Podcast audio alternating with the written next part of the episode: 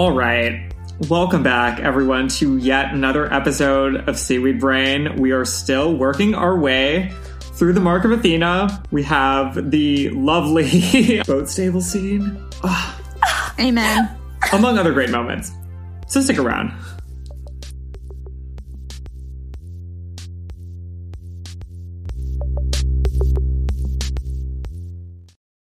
Hello, y'all. Thank you, Carter, for that intro. Everybody, big round of applause for Carter, who turned in their thesis and is now basically free of college and is learning how to skateboard. So it's true. Some of us are living our dreams and some of us aren't. I'm also learning how to skateboard, but I'm not done with college, so... And hey. Big welcome to our special guest for this episode today, Blue Sitton. Has been a loyal listener of our podcast, basically from the very beginning. I don't know how you found us. We've read your words before aloud, so people may recognize your name. Yeah, without warning there. Yeah, you really did. You did read my essay on Rachel Elizabeth Dare. Yeah, without telling me. And it was like months after you had sent it to us too. So I really just gave you a sweet little surprise. It's okay. I enjoyed it. It made my heart warm. I was just, a little bit embarrassed, but it's okay. As they say, it's embarrassing to be perceived. Yes, it's embarrassing to exist. Being perceived is so embarrassing these days. So, Blue, go ahead and tell us about yourself. Tell us where you're at in the world and tell us about your love of Percabeth. Wow, those are great questions. And suddenly I have no personality and no thoughts. Basically, I'm a senior in college. I am graduating in less than a month, about 34 days, I think is the countdown. We don't share what school we go to. I remember from the early days. Yes. Vintage Seaweed Brain. I live in Florida. Recently got back into Percy Jackson during quarantine, like so many of my Percy Jackson fandom friends. And I got my lovely fiance to read it with me. And it's really just been a great time to be a part of this community. And I was really an early listener with Erica and Carter. I don't know how I stumbled upon it, but fate was truly working its magic there. And now I have these great relationships in this Percy Jackson community. And I really love it. And I'm happy to be here. I loved reading the Percy Jackson books as a kid. I was that angsty child that was like, please don't ask me to do anything. In my eyes, the world is ending, because I was reading The Last Olympian. And I think I stopped around House of Hades.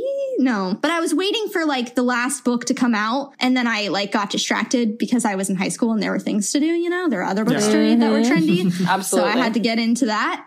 But yeah, rereading the books has definitely been a cathartic and wonderful experience for me. And I love Percabeth. I do think they're the greatest love story ever told. It's not even a question in my eyes. And I say that as someone who truly loves Rachel Elizabeth Dare with her last dying breath. I think Percabeth is the best, greatest love story to ever be told. Heck yeah. Well, everyone can stop listening now. What's your major? So great question. My major is communication, which basically means I talk a lot, with a minor in marketing and a focus in public relations. Lots of businessy bullshitting people and talking. That's okay. I literally have a degree in musical theater, which means I'm annoying a lot. Which means you're my favorite type of person to be around. So in another life, I was an arts major and I actually have friends. In this world, I just have competition. So I grew up in musical theater, if that counts. I think that's pretty obvious in my personality that I was a musical theater child. But yeah, I had a lot of fun. I also watched Glee like you guys did. I also think that Death Cab for Cutie song is really good and really applicable to this story. Referenced in this episode outline. It's true. We're going to get to it. I thought it might be. I love that. Thank you. All right. Amazing. Let's get through these two Piper chapters before we get to the good stuff. Yeah. So we left off last episode with Piper in the fields of Kansas, dealing with the fact that Percy and Jason are about to square off in a dramatic fight to the death that neither seems particularly to want or, have agency over. There are other mind controlling beings at play here that we don't totally understand at this point in the book. Erica really likes this fight, I think. I don't love it. I don't know. I just find it entertaining because I think Percy would crush him. Okay, yeah. Yeah, I think it is entertaining in that sense, but I think the Jason and Percy competition is stupid, and I tell Josh this all the time. I told him I wouldn't mention him this much, but here I am. I think it would have been so interesting if the competition or the duel or like the power struggle was between Annabeth and Jason, just because they have a similar background, more so than Percy and Jason do. Like, both grew up in their camps, both have defended it since they were 7 years old. Yeah. Like, I think that it's just the power struggle should have been between Annabeth and Jason and not between Percy and Jason, because Percy's the best. I really like that. I like that a lot. So cool. But they like build up to that too in this book, where like Annabeth explicitly tells us like we shouldn't trust Jason, and Jason explicitly tells us that he does not trust Annabeth. And we'll get to this later when we talk about them, like the little conversation about the Mark of Athena. But like they definitely are, they go head to head a little bit in those conversations. Yeah, mm-hmm. It's true. That would have been super cool. Yeah. Also with like Annabeth's imposter syndrome about being the leader, and Jason's like, I don't want to be the leader, but I guess I am. Everyone bow down to me. Like that tension is so interesting. I love that. Yeah. They do give Jason a little, I feel like a temporary power up in this moment so that the fight is more even and cool. It's very, I put this in the notes. This reminds me a lot in this moment of Captain America Civil War, where there's a moment where we're supposed to believe that Captain America, a strong, regular man with a shield, is going toe-to-toe with Iron Man, who is basically a nuclear weapon as a person. It's fine. Thank you. I actually just watched Civil War last night, so I'm well versed in the topic. My roommates and I are doing a Marvel Cinematic Universe rewatch in timeline order. Yes. It is really great. It's brought us closer together. Abigail is a Thor stan. Wow, I really said Abigail's name on this podcast too. My favorite is Iron Man, and Josh's favorite is Captain America. So it's an interesting dynamic that we have. Yeah. But I agree. That fight was very similar, and I think it's stupid, that final scene where Captain America shoves his stupid little shield in the... it's so dumb, and you're right. The Captain America and Jason Grace... Parallels. You're right. It drives me insane. I hate them both. I am really surprised that Iron Man is your favorite. I feel like I would not have guessed that. Yeah, I mean, you basically get a war criminal or a capitalist billionaire, so your choices aren't great there. But yeah, no, I love Robert Downey Jr. I love Iron Man. He does a great job in Ally McBeal's fourth season. For anyone who has a Hulu account, no one's gonna look that up. As we've said before, his true great film though is the Dr. Dolittle remake that nobody watched this year. And we're not even going to speak about the Sherlock Holmes thing that he did. I mean, I already know how you feel about the BBC Sherlock, so Carter, we don't need to go into it. But We don't need to go into it. Sherlock has too many feelings. You're talking to a Super Hulock veteran. So it's pretty rough. Wow, I said that Super Hulock. That was a moment in time. I said those words. Ooh, I said those words. Why did I do it? Besides our friend and former guest Alex, we haven't had a lot of like Doctor Who perspectives on the show. So like we're trying to welcome diverse opinions. Yeah. Anyway, this came out of me questioning Blue's taste in Iron Man, so we can get back to all of our credit. The fight that does sort of grind to a halt with Percy giving Jason another head injury. The second, and I feel like 2 days. That man is going to be concussed as hell. This is genuinely concerning. I'm worried for him. But Percy's about to strike the final blow. And we find out, of course, that he is under control by the Eidolons. We didn't look at that pronunciation ahead of time. No. It's fine. It's whatever. But yeah, we get this little expositional moment where we find out what the Eidolons are, who they work for. They take control of people's bodies. We're pretty sure this is why Leo fired on New Rome now. And Piper is able to sort of incapacitate them, but mostly get Blackjack to save the day. Knock Percy out from behind. Thus concludes this little mini fight that we had between these two people that is important enough to be on some of the book covers, apparently. Weird. So weird of them. Weird choice. Very weird of them. But yeah, and then they head back to the ship. Piper throws the concussed bodies of Percy and Jason onto Blackjack. Joshua also had something to say about that moment where Piper supposedly slings two muscly teenage boys onto the back of a flying horse. Yeah, that felt weird to me also. We both thought that was, one, a little unrealistic, and two, quite difficult for the young gal. So yeah, Piper's whole thing is that she is like not actually like strong or like good in combat. Okay, yeah, so we get back to the ship. The Eidolons, who knows, are possessing people. Excellent line as after Percy and Jason wake back up with like the ambrosia and the nectar, they start arguing about who actually would have won the fight. And Jason's like, yeah, well, there's no oceans in Kansas. And Percy's like, I don't need an ocean, bitch. And then Annabeth goes, boys, I'm sure you would have both been wonderful at killing each other. It makes me nauseous. It truly makes me nauseous. It's the stupidest thing. Why are they fighting? You have nothing to fight about. Let Annabeth deck Jason in the face for crying out loud. She so should. Ridiculous. She Does has she so not? Many more reasons to hate him. It's true. It's That's very all I have true. To say about that. She can judo flip Percy. She can drop kick Jason. It's true. Yeah, sorry. Period. I feel very strongly about it. And then we have this little cute little mess hall meeting for the seven. We must cherish these moments as they are few and far between. They're my favorite moments in the book. They are so cute. So cute. We get exposition.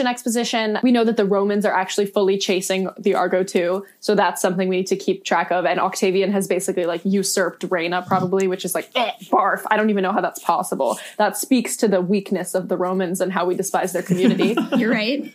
As aforementioned. Yep. Important plot point that Gaia is probably going to like sacrifice one boy and one girl from the seven in order to like erect her new world. So that is hanging over us. Someone's going to die, or two people theoretically will die. I don't even know how to say this, but there's just a line about like Leo's talking about chicken nuggets and Hazel is like, what's a chicken nugget? And that's just like... It's really incredible. The moment I have been waiting for. Like, why bring someone back from the dead if they're not going to be like, what's a chicken nugget? So it's amazing. I really think it's moments like those that make this book so good.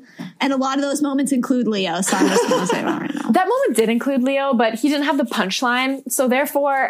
Leo responds afterwards and says something about her being his apprentice because he can tell her what a chicken nugget is. Yes, it's cute.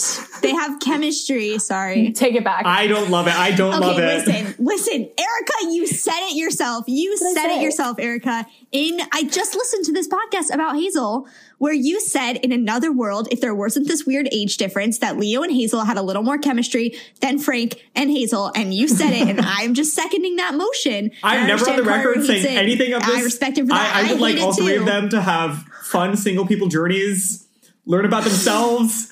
I agree. For like another year at least. That's probably best for them. That's probably best. Especially if she's 13, they're just don't give her a boyfriend, for crying out loud. I do not want Leo with anyone. I just think it makes more sense because of the Sammy plotline. I think the Sammy plotline doesn't make sense. I don't think they have chemistry. I agree. However, chicken nuggets, freaking hilarious. That's a great line. As we're like down in the mess hall, like getting all this plot stuff, figuring out how to save the world, etc. Coach Hedge is just upstairs steering the ship that apparently has autopilot. So why does he need to be up there? First of all, second of all, singing sea shanties needs to make so him feel loud important. That they can just hear him below deck, and I just love that. It's so dumb. Someone needs to get Leo like a pirate's captain hat because that would have just been great. I would have loved that triangle one, the tricorn hat. Yeah, like a pirate captain hat so he can be captain. I just think it's great. Also just, no, that's dumb. I'm going to say it. The ship in the sky, that's like Percy and Jason like put together. I don't know. Yeah, nice metaphor. Yeah. Then the end of this meeting, they decide they're going to head towards Atlanta to meet the old sea god Phorcys? Phorcys. What do we think? Phorcys, I think. Speak your truth. Right. We can butcher it. This is not a... It's fine. I think we're allowed to. Yeah, we can butcher it. Let's butcher that. Phorcys. He is an old sea god, so we're going to go find him, which is going to be hard because Atlanta is a landlocked city. But as we're doing this, Piper is like, oh, we're being watched. And this is like a fun moment for her. It's a big power up for her, yeah. So Piper basically, she isn't totally sure, but she stops everybody as they're about to leave, and she just says...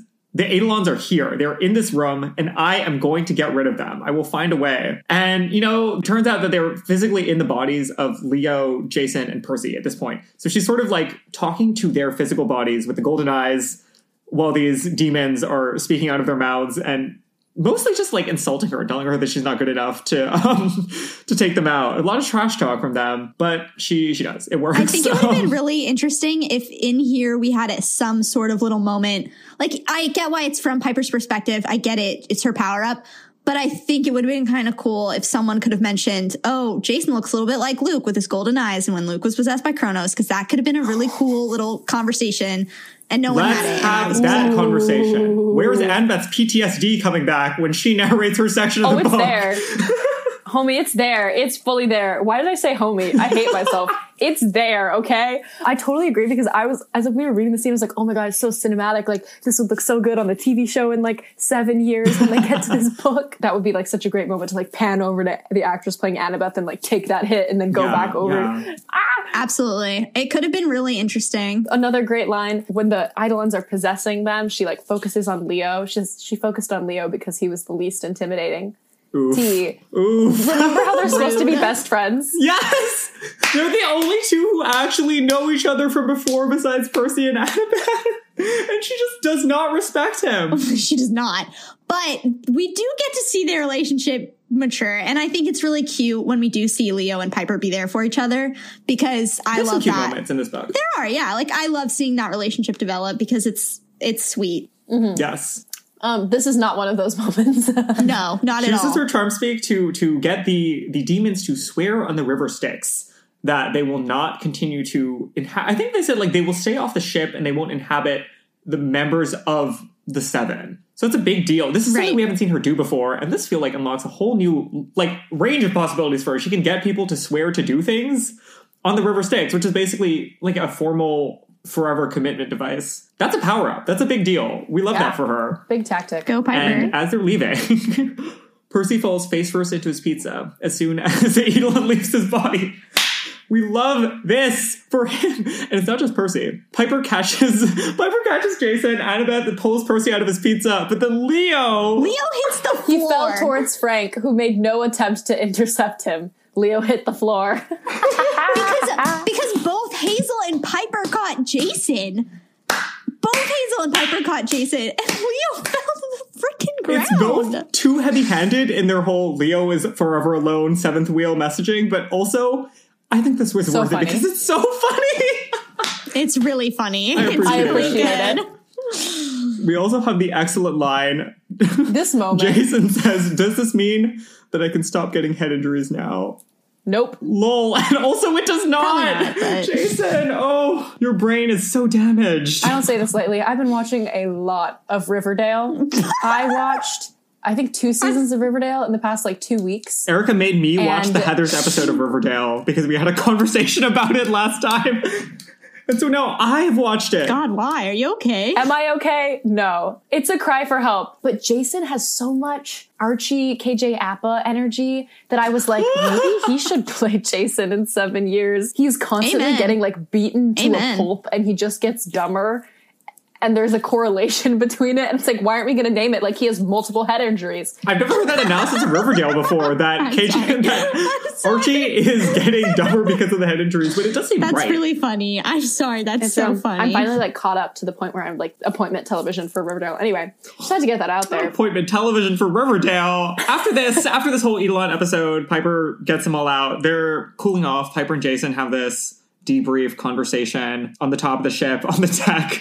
And this conversation is both very understandable in terms of what we would expect for Piper, having just been through an experience where Jason almost died and she had to make a choice about whether or not she would try to stop Percy from murdering Jason. But then also, it's so whack. Like, I'm sympathetic to her, but I'm also not. I'm like, she's so tired of Piper. I'm sorry. I'm so tired of it. Every time she says something like this, I'm like, why? She's like, why are you like Jason, this? It was so hard for me to almost lose you. But also, I was so scared about what was happening with Percy and the person I became. And, you know, I might have let Percy die to save you. And I felt so bad about it. And Jason goes, no, it's fine. You know, like, that was the heat of the moment. And then she immediately turns around and is like, please, Mother Aphrodite, powerful goddess from before the other Olympians, if you have any strength, please let it be someone else who dies. Let one of these other people on this crew be dead instead of my boyfriend, like potentially Percy.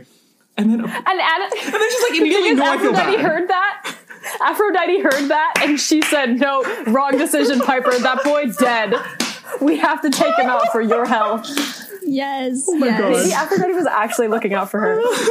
Oh, yes. But anyway, that's, like, only one part of what makes this scene so weird and awkward. They just, like, especially because we're about to talk about this gorgeous chapter with Percy and Annabeth, it's just so apparent, like, how Piper and Jason just, like, doesn't exist. Like, they don't have any dialogue. They're just, like, looking at each other for what seems like maybe 3 seconds, and then they just get interrupted, or they're just, like, standing there in silence. I really like how you commented, like, we never see them, like, on the same page. No. And I, like, you don't. You'd never see them on the same page. Emotionally, mentally, like, they're just not there. They're not, it's the brain don't go. They're not connecting at all. And, like, yeah, there's all these little sentences that are supposed to mean something else, but just read so differently. Like, she wanted to kiss him, but something held her back. And, like, she knew she should just enjoy this moment with him, but she couldn't. Gay. And it's supposed to be because she has, like, other things on her mind, but it really just reads as, like, she doesn't actually like him, and they have no connection whatsoever. And, like, the happy memories that she thinks back to are, like, first of all, the ones that don't exist. And second of all, like the moment Amen. They first met when they fell into the canyon and they like didn't know each other. And she was like, he was the best boyfriend ever. And almost died. You almost died and you had no idea who he was and you still don't know who he is. She's dating a mannequin. Yeah. It's so weird. Having a scar makes him interesting, etc. Like I feel like that's a really weird thing to say to someone who you, like, traditionally, people's personalities make them interesting, but Luke had a scar, and that was not what made him. It was not what made him interesting. Yes, Piper also. I forget that you're Luke apologists. I'm not a Luke apologist. It's not a Luke apologist. You both are. Luke, I listened to your podcast. We are not apologizing for him. We are apologizing to ourselves for the relationship we have with Luke. We are people who are not free of him yet. But we're working on it. We're recovering Luke apologists. I get it, guys. I get it. I hear you. Thank you. That's Lou's here to keep us accountable. I'm just saying I listened to everything you had to say 3 times through. 3 times through. I'm just going to put that out there. You don't think you know me as well, but I know you pretty well. The way that you are diagnosing us right now is so hard. No, it's necessary. I appreciate it. Thank you. No one said anything about a diagnosis. Sit with the uncomfortability. Sit with it. Absorb it. It's true. Process it. I would like to hear more of your thoughts on that quote about how she talks about the other 7. Yes. Or the other, yeah, talk about that for me. I'm interested in Carter. Let's read the quote. Let's read the quote so that we are all on the same page here. How could she live with herself if any of the 7 demigods died already? Each of them had endured so much. Even the 2 new Roman kids, Hazel and Frank, whom Piper barely knew, felt like kin. At Camp Jupiter, Percy had recounted their trip to Alaska, which sounded as harrowing as anything Piper had experienced. And from the way Hazel and Frank tried to help during the exorcism, she could tell they were brave, good people. I don't think this works. I find this incredibly clunky. Right? Like, Rick, he's doing this thing that, not to keep bringing this back, because we are all trying to be post-Ryan Murphy as a society, but this reminds me of what would happen on Glee from seasons 3 onward, where he thinks that if you say, oh, there is a plot hole, there is this weird thing about the relationships between these characters that I have not resolved and I have not written, if I just mention it, then it's fine. Then we're all on the same page about how this is weird, but we're just going to proceed as though it's normal. And it's not. Piper has no reason to feel this way about these other people. It's one thing for her to say, like, I feel guilty about how I don't feel this relationship to them, or like, I'm sure. Yeah, that would have been so much more realistic. I agree. Or if we could have actually seen them build a relationship, and then I could have been convinced that she does care about these people. Because Don't Hazel and Frank both know Jason to some degree? Like maybe if we could have seen that a little bit, Jason would have maybe recognized them. We could have seen a conversation. If we could have seen Piper maybe like understanding Jason's history at the Roman camp. Like there were ways he could have done it. And this feels so lazy and so unconvincing. Piper doesn't care about anybody but Jason and Annabeth, clearly. Yes. And probably Leo a little bit. But they don't, like, it's true. They don't write her with Frank or Hazel at basically any point in this book, which is supposed to be the book where they're all getting to know each other. The only real Greek-Roman new relationships that we're forming here is that they do this whole irritating ass Percy and Jason shit that no one actually needs and no one's here for. And then also, of course, the Frank, Hazel, Leo thing, which is also a mess. And why do we have it? They're not... The relationships that would be more interesting for them to write, we don't really see. There's this very brief encounter with Annabeth and Hazel and Piper, the girls' trip in Charleston. Right. But beyond that, we don't see a ton. And instead, we're just given these one-off lines saying, like, oh, like, they didn't really know them, but of course I would die for any of these people. I just, like, white men being competitive is so annoying. Like, I don't care at all about Jason and Percy dueling each other. I don't care at all about their dynamic. Just let them be bros. That would have been so much cuter. Like, let them be stupid little bros and let Annabeth and Jason fist fight. I'm gonna take it to my grave.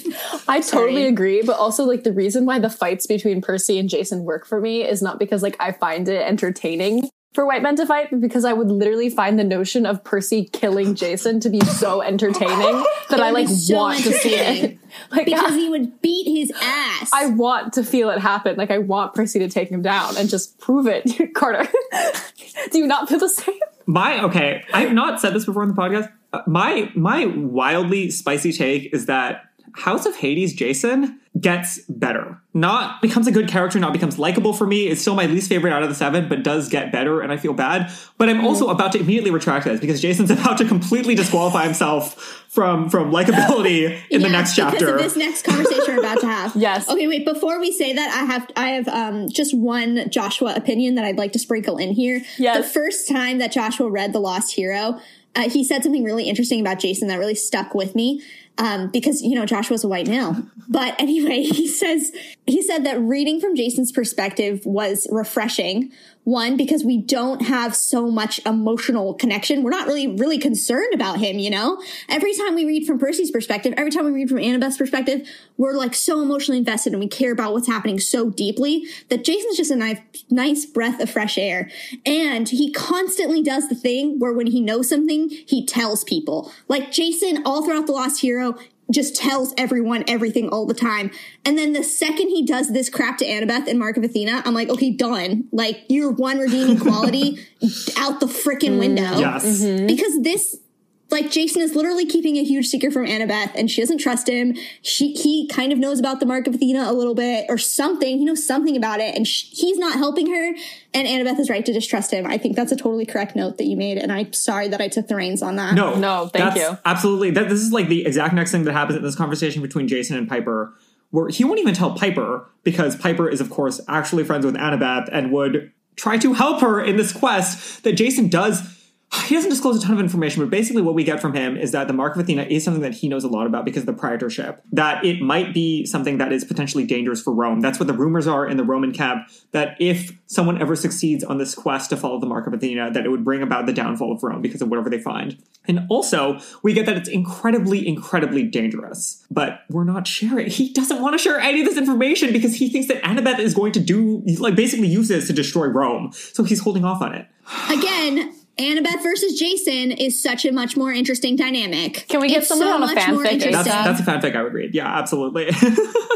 Maybe it's out there. We haven't searched for it extensively, but I can't think of any. Yeah, and also because, like, it just makes me feel like they don't care about Annabeth and, like, what she's going through. Like, I know there's 100 things going on with this quest, and the prophecy is really confusing, and there's all of these tangents they're supposed to be following, and they're trying to save Nico, but at the same time, like, Annabeth is, like, having nightmares and, like, also getting possessed and, like, freaking out about this thing, and no one is helping her. And not to mention, like, that one part of the prophecy that's fairly concrete is Wisdom's daughter walks alone. The Mark of Athena burns through Rome.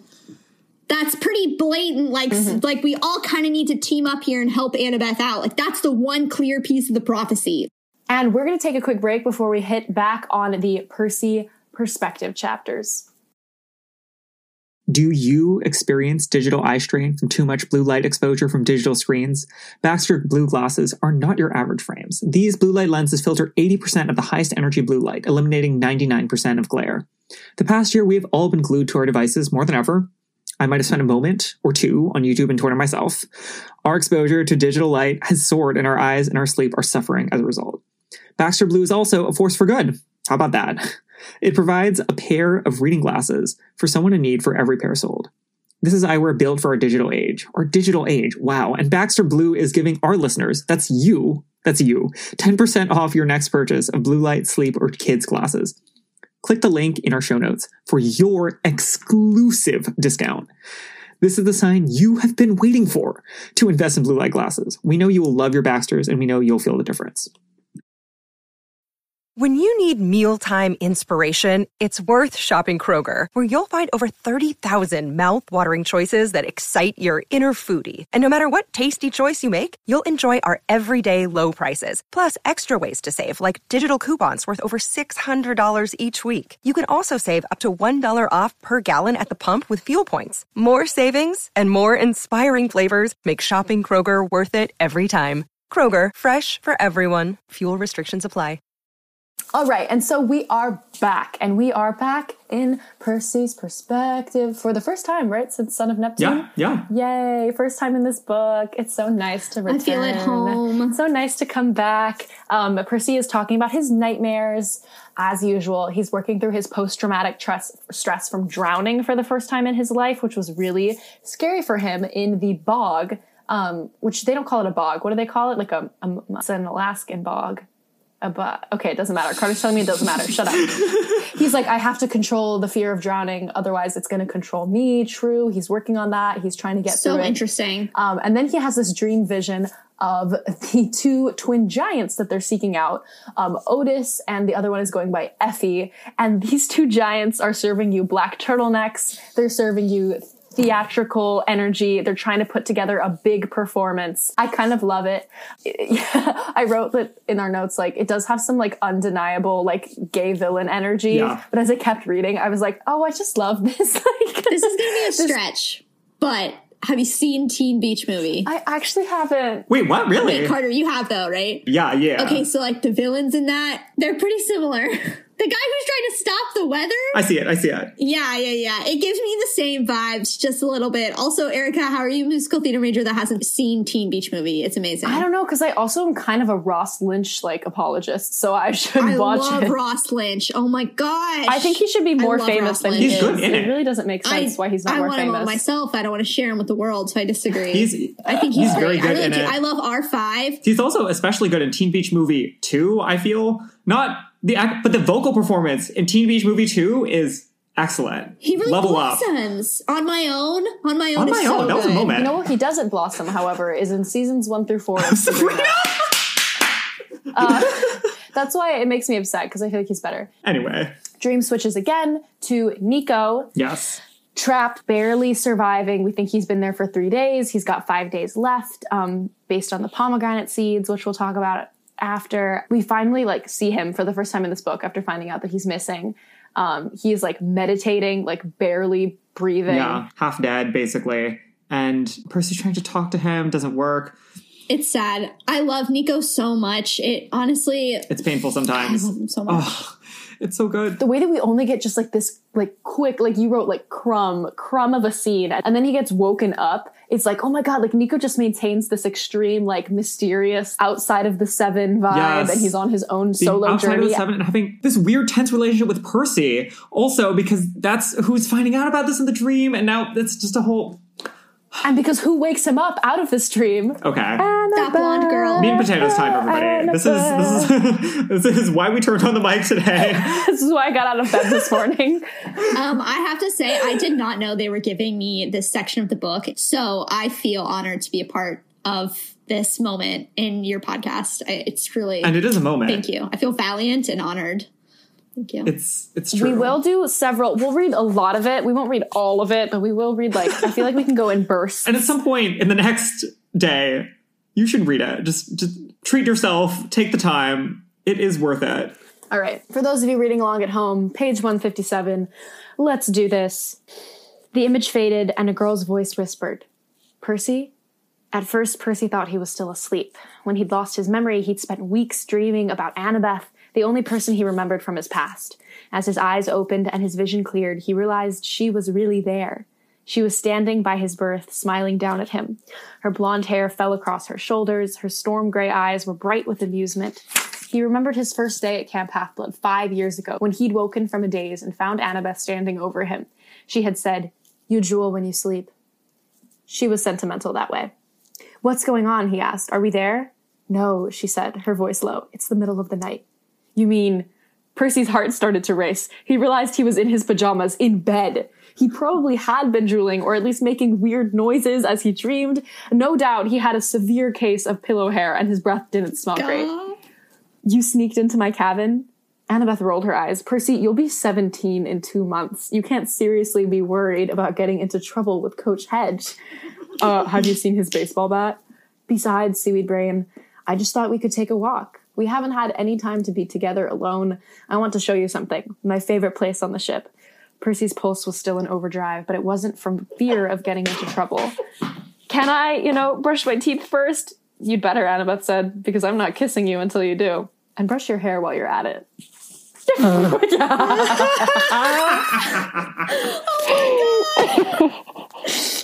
my god! What a moment. Let's dive in. We're starting back. We start this moment with a callback to the very first time they interact with each other. We get You Drool in Your Sleep, the callback. The sequel. Wow. We've come such a long way. Damn, that's so powerful. We have that. We have Rick very interestingly dancing around this thing of them being in Percy's room in the middle of the night. You're 17. You can't possibly be worried about getting in trouble with Coach Hedge. Bold of Annabeth. Bold of her. That is my queen right there. She said, I'm waking him up in the middle of the night. It's time for something. She goes there. She wakes him up. He's in his PJs. She says, I woke you up in the middle of the night. Go brush your teeth, bitch. We're going on a cute adventure. I think that we need to read another moment. Like, I love that they're, like, flirty and stuff in this chapter, but really their emotional bond just goes so deep in this chapter. It's so sweet. Absolutely. I think we should, like, go through it meticulously, like, fine tooth comb, and we can read sections that we want, because it, like we said, it's what makes us get out of bed in the morning. I'll say it once so we don't have to say it again, but it's like the perfect mix of, like, they're really cute and young and, like, so sweet, and also their bond is so deep emotionally, and also they're like really horny teenagers, and it's like pulsating. It's all of it wrapped up into one, and that's what like makes it so good. And like this writing from Rick is just like, oh, so rich. But that opening scene launches us into this whole just literally perfection chapter. They're wandering through. Annabeth is leading him somewhere. They're going through the engine room, winding around these other spaces under the boat with her leading him to some mysterious other location. He says that it reminds him of Yancey Academy, which is just another... There are all these, like, throwbacks in here to the first book, to The Lightning Thief. Yeah. To remind us of, like, the nature of the relationship and the length of the relationship. Oh, yes. It's so powerful. They're best friends. And they're, like, both thinking about it. Because, like, we get all of these callbacks, like you said, to Percy thinking about when they were 12. And then Annabeth also brings it up, like, a couple pages later. Yeah. And she's like, we were 12 when we met. And they're just on the same page. They are synced up. So they go off and they have their picnic in the stables for the Pegasi. This is such a visually iconic moment. Like I'm so ready for them to commit this to video. It's these bay doors on the bottom that can open up to allow Pegasi to come through. That's unused because, of course, the Pegasi don't like to be cooped up. They don't like stables. And they're just sitting on the glass bottom of the boat that is flying through the sky. Blue, do you want to read it? I can do it. Yes! You know why I like it here? It's not just the view. What does this place remind you of? Percy looked around. The cages, the stables, the celestial bronze lamp hanging from the beam, the smell of hay, and of course Annabeth sitting close to him, her face ghostly and beautiful in the soft amber light. That zoo truck, Percy decided, the one we took to Las Vegas. Her smile told him he'd gotten the answer right. That was so long ago, Percy said. We were in bad shape, struggling to get across the country to find that stupid lightning bolt, trapped in a truck with a bunch of mistreated animals. How can you be nostalgic for that? Because, Seaweed Brain, it's the first time we really talked, you and me. I told you about my family, and she took out her camp necklace, strung with her dad's college ring and a colorful clay bead for each year at Camp Half-Blood. Now there was something else on the leather cord. A red coral pendant Percy had given her when they had started dating. He'd brought it back from his father's palace at the bottom of the sea. And, Annabeth continued, it reminds me how long we've known each other. We were 12, Percy. Can you believe that? No, he admitted. So you knew you liked me from that moment. She smirked. I hated you at first. You annoyed me. Then I tolerated you for a few years. Then, okay, fine. She leaned over and kissed him good. A proper kiss without anyone watching. No Romans anywhere. No screaming satyr chaperones. She pulled away. I missed you, Percy. Percy wanted to tell her the same thing, but it seemed too small of a comment. While he had been on the Roman side, he kept himself alive almost solely by thinking of Annabeth. I missed you didn't really cover that. Oh, my God. Chills. Chills, oh literal chills. God. I missed you. Didn't really cover that. And then that ties to like the fact that she was his tie to the mortal world when he went to the River Styx. She was the only constant thought he had when he had no memory. Like that's love. Also, like that moment also hits so different after seeing Nico. Like also in this life or death situation, what is he surviving on? Literally like pomegranate seeds. Percy like kept himself alive by thinking about Annabeth because like that is his he just has that relationship and they have this bond. Yeah, I know you covered this in your Son of Neptune episodes. I think you breezed through it, but it definitely calls me back to that moment where he's running through a library and he slams his hand on the table because he's so frustrated. And he's like, I feel Annabeth. This is something she would like, but I don't know why. And it's just like this constant reminder that they're soulmates. They literally are. Yeah, no, this is like the sweet part they're remembering, right? So we saw them be cute and wake each other up. And now we see them reminiscing about their time together. And then after they have this like really sweet moment together and we feel the like, oh, the weight of like, I missed you doesn't cover it. And then they start talking about the future. So then they get into this conversation. These are the components of a love letter. Like, I know this because I'm doing some research on writing my vows because I'm going to be married soon. And it's kind of like this journey that you go through with yourself when you're writing the vows. You think about the past and like you think about how you met and how you grew up together and like or like that's in my case, how you grow up together and how you become best friends and you become like this like these separate people that have a bond like that in the past. And like you focus on that and then you focus on the present where you're at right now and like how happy and wonderful and safe you feel now. And then you focus on the future. Like these are the components of a love letter. These are the components of vows.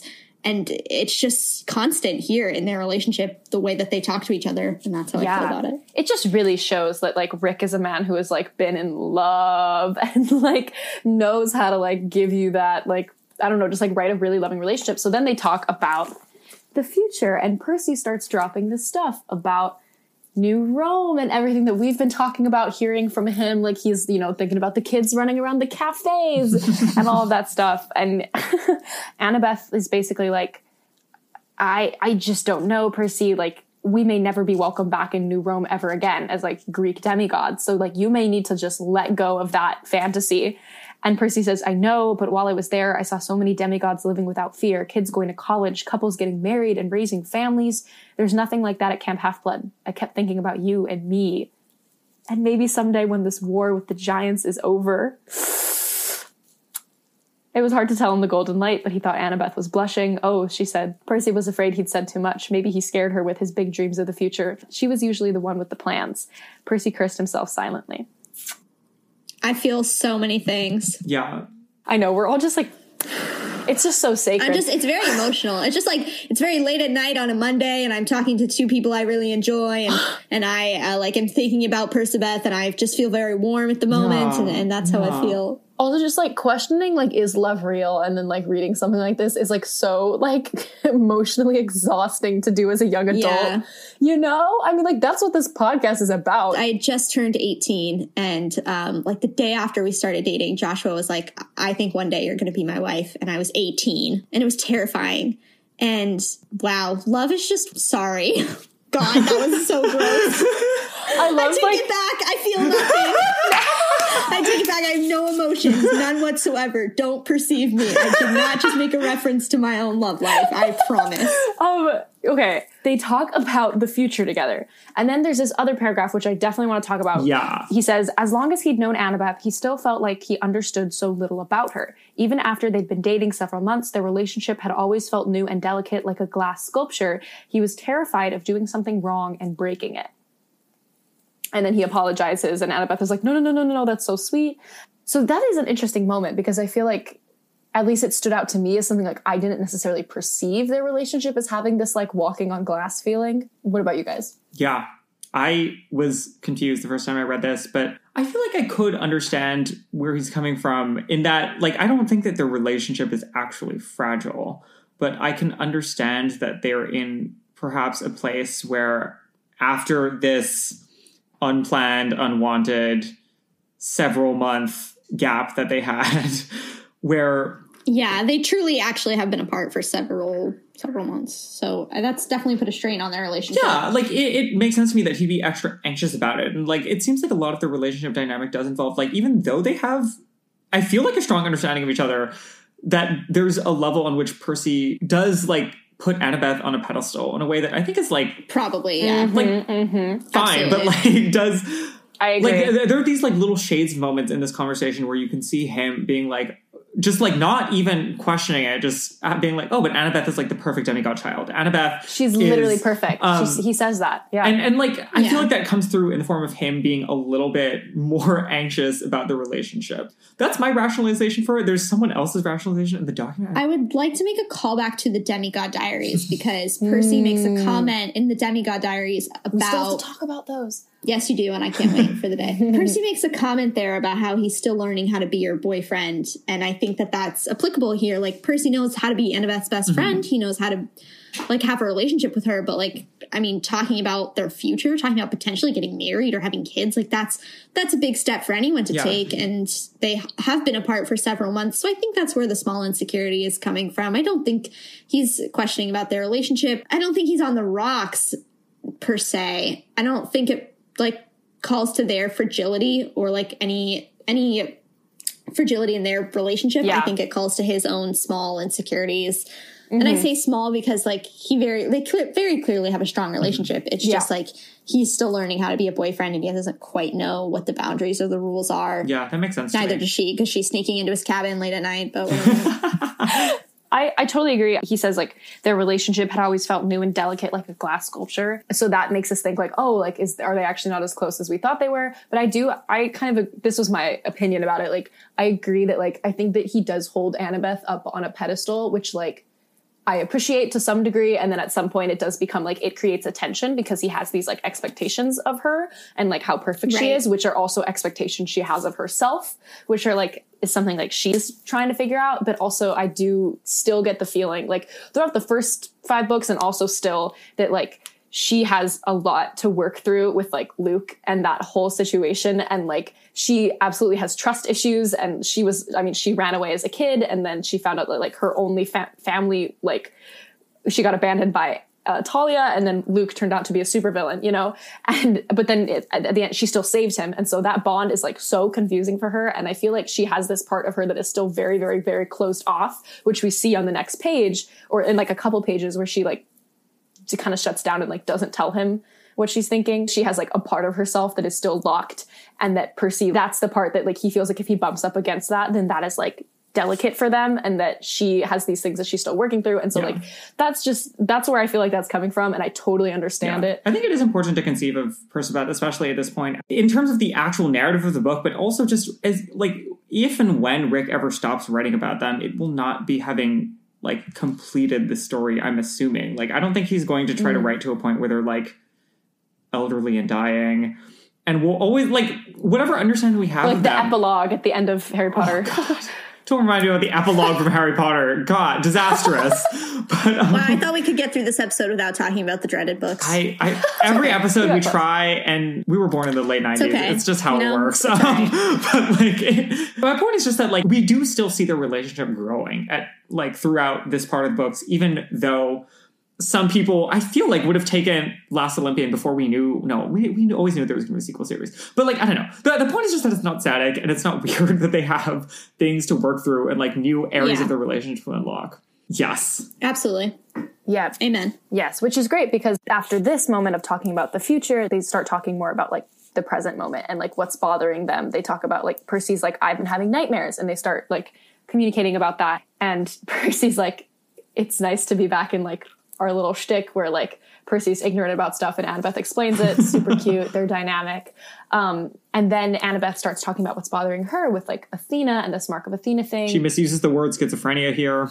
Yes, which we want to keep mentioning. That word is misused frequently. Like, they use this phrase to describe what's going on with the gods a few times. Yeah, it happens a lot. Dislike it. Yeah, and that's where we get the line of, like, Percy being like, Annabeth was the perfect demigod child. Like, her mom would never be mad at her. Yeah, everyone has their own upbringings. Everyone has their own backstories. This is the kind of thing that really makes me, like, I know that there are aspects, like we talked about, like, this is not a good, I feel like, final stage to be in a relationship. But, like, this as, like, part of the development of a strong bond and of attraction is something that does really, like, activate a part of my brain, you know? I find it really cute. Yeah. Absolutely. But then this is the part he's like, I expected her to say something else, and she, like, doesn't. She just kind of, like, shuts down here. She told you what's bothering me, but I don't know if I want to talk about it anymore. And he says he wanted to make her feel better, tell her it would be okay, but he knew he couldn't. He wanted to fix everything for both of them so they could have a happy ending. After all these years, even the cruelest gods would have to admit they deserved it. But he had a gut feeling that there was nothing he could do to help Annabeth this time, other than simply be there. How mature for two freaking 16-year-olds? Like, amen. This is almost an unrealistically mature moment. Like, for Percy to have the emotional intelligence to be like, I'm just going to sit here with you because there's no use in me prying about this, and this is probably the best thing I can do. That is a construct as a moment. This has been like a through line through the books, the idea of yielding. That there are times where the most powerful thing you can do is to step back and recognize that someone else's agency and someone else's power, and to reflect on the fact that you can't do everything for everyone, even though you have certain obligations to try to take care of the people around you. It does resonate very strongly because this is something that we talked about in the first book series, but we hadn't seen it explored in the context of these specific relationships, because we got this thing at the end where Percy did save both his friends and the world. And it's so important. It's so important. I think it reminds me of the moment in Battle of the Labyrinth when she's really stressed about this quest and he doesn't have a lot that he can say, but she just wants a hug, you know? Yes. It really reminds me of that moment where he's like, oh, like I can be her. I can be there for her in this way. Like I can just be here. And I agree. It's very important. And also how Percy has grown from this thing in Battle of the Labyrinth where he was very much like, Annabeth's being weird. Like, why is she acting like this? And to this, and then she really surprised me. She held out her arms. Why did I do? To this moment where he really like understands what she needs. I mean, you know, the bar's on the floor for men, but like impressive. And this is the moment where I feel like the exact point that I feel like Percy's like, well, this is fragile. It's that moment of like bumping up against the wall and then him taking a moment to be like, okay. And then the yielding. This next quote. We're doing another reading. Just in case it wasn't clear, that last section was also a reading from the text. And we're going to do one more. So Percy's like, I'm just going to simply be there with her. They're thinking about this Wisdom's Daughter walks alone statement, which is telling Percy that like he is going to have to let Annabeth like be independent to a certain degree on this quest. And at a certain point, he's going to have to let her go. Right. We'll figure everything out, she said. I've got you back for now. That's all that matters. Right, Percy said. No more talk about Gaia rising, Nico being held hostage, the world ending, the giants. Shut up, Seaweed Brain, she ordered. Just hold me for a while. They sat together, cuddling, enjoying each other's warmth. Before Percy knew it, the drone of the ship's engine, the dim light, and the comfortable feeling of being with Annabeth made his eyes heavy, and he drifted to sleep. When he woke, daylight was coming through the glass floor, and a boy's voice said, oh, you're in so much trouble! Yay. It's so good. I love that it's Frank that finds them, but oh my god, it would have been so much funnier if it were Leo. Leo would have made some disgusting comment that made me uncomfortable. I think it would have just been so much funnier, though. Unpopular opinion. I'm glad it was Frank, though, and not like actually Coach Hedge, because that would have been would not have been funny. That would have been an emotionally scarring experience. If it were Hazel, it would have been bad. It also would have been bad. Yeah, it's true. Yeah, I think Frank's the perfect medium. I would say. Shut up, Seaweed Brain. Just hold me for a while. Mm-hmm. Beautiful. Wow. Are you okay, Carter? Yeah, no, it's, yeah. I feel like this is both a crush for Rick to explicitly be like the one time they're alone together, they did not have sex, in case you were wondering, readers of this middle grade fiction series, but also it is really cute. I mean, they're YA books, so there's only so much you can allude to, but in the age of, like, again, I've been watching a lot of Riverdale, and it just feels like exhausting at a certain point when the teens are, like, having sex a lot, and it's just nice to see this relationship, like, develop in a way that doesn't like involve that. I don't like to watch sex on TV. I don't like to read about it. It makes me uncomfortable. I just have to say, I also love that Rick is like, no fucking on this shit. It's good. Makes me comfortable. Makes me comfortable too. Way to make this about me again. That's really what a podcast is. You've had a lot of better guests than me. We are not doing that. You need to kick me out. We're not doing the imposter syndrome. No. I'm so sorry. You're a great guest. Sorry, I'm not Frank. Yeah. The last thing I have to say is like, revisit our Percabeth playlist after you listen to this episode. Like, end this episode and then go straight to our Percabeth playlist, because we all need to listen to a little I Will Follow You Into the Dark while rereading this chapter from Percy's perspective. It will be the emotional catharsis that we need. I have to thank Carter, because now every time I hear that song, not only do I think of Percabeth, which already happened before, but now I hear Carter's voice in my mind when I listen to it.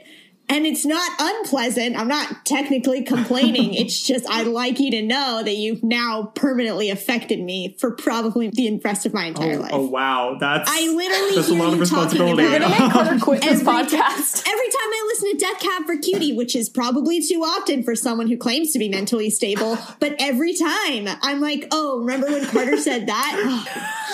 Wow, I think we should take a shot for every time that I've embarrassed myself on this podcast. That would be good for our listeners. No, you're like perceiving Carter right now, and it is like embarrassing them. Stop perceiving us. Oh, I'm so sorry. My bad. There's probably nothing more climactic and special we could end this episode on. That's a good place to close. Please go have a bowl of ice cream or do something that helps you like sort through your feelings, as we will all now go and do.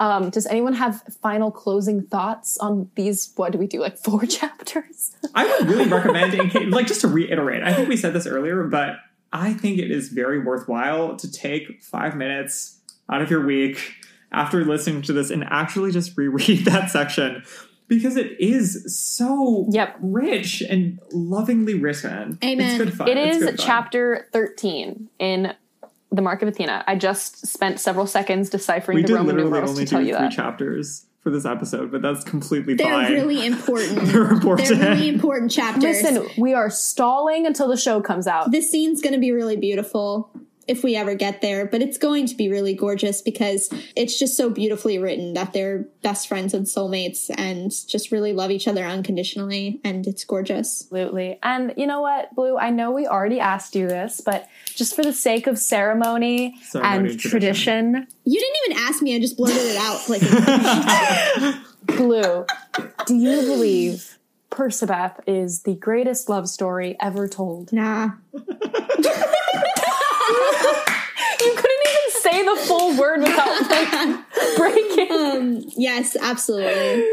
I like Jason and the Brick, but yes, absolutely. My own personal love story comes close. Taylor Swift's love story is up there, but yes, Percabeth is the greatest love story ever told. Our listeners will like that. Carter won't, but our listeners will. Thanks for mentioning. You just stop exposing me as a non-Taylor Swift stan on the internet. I want to live. Taylor Swift on this podcast.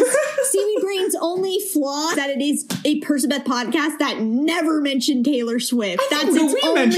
If we talked about Taylor Swift, there would be no difference between us and Return to Camp Half-Blood.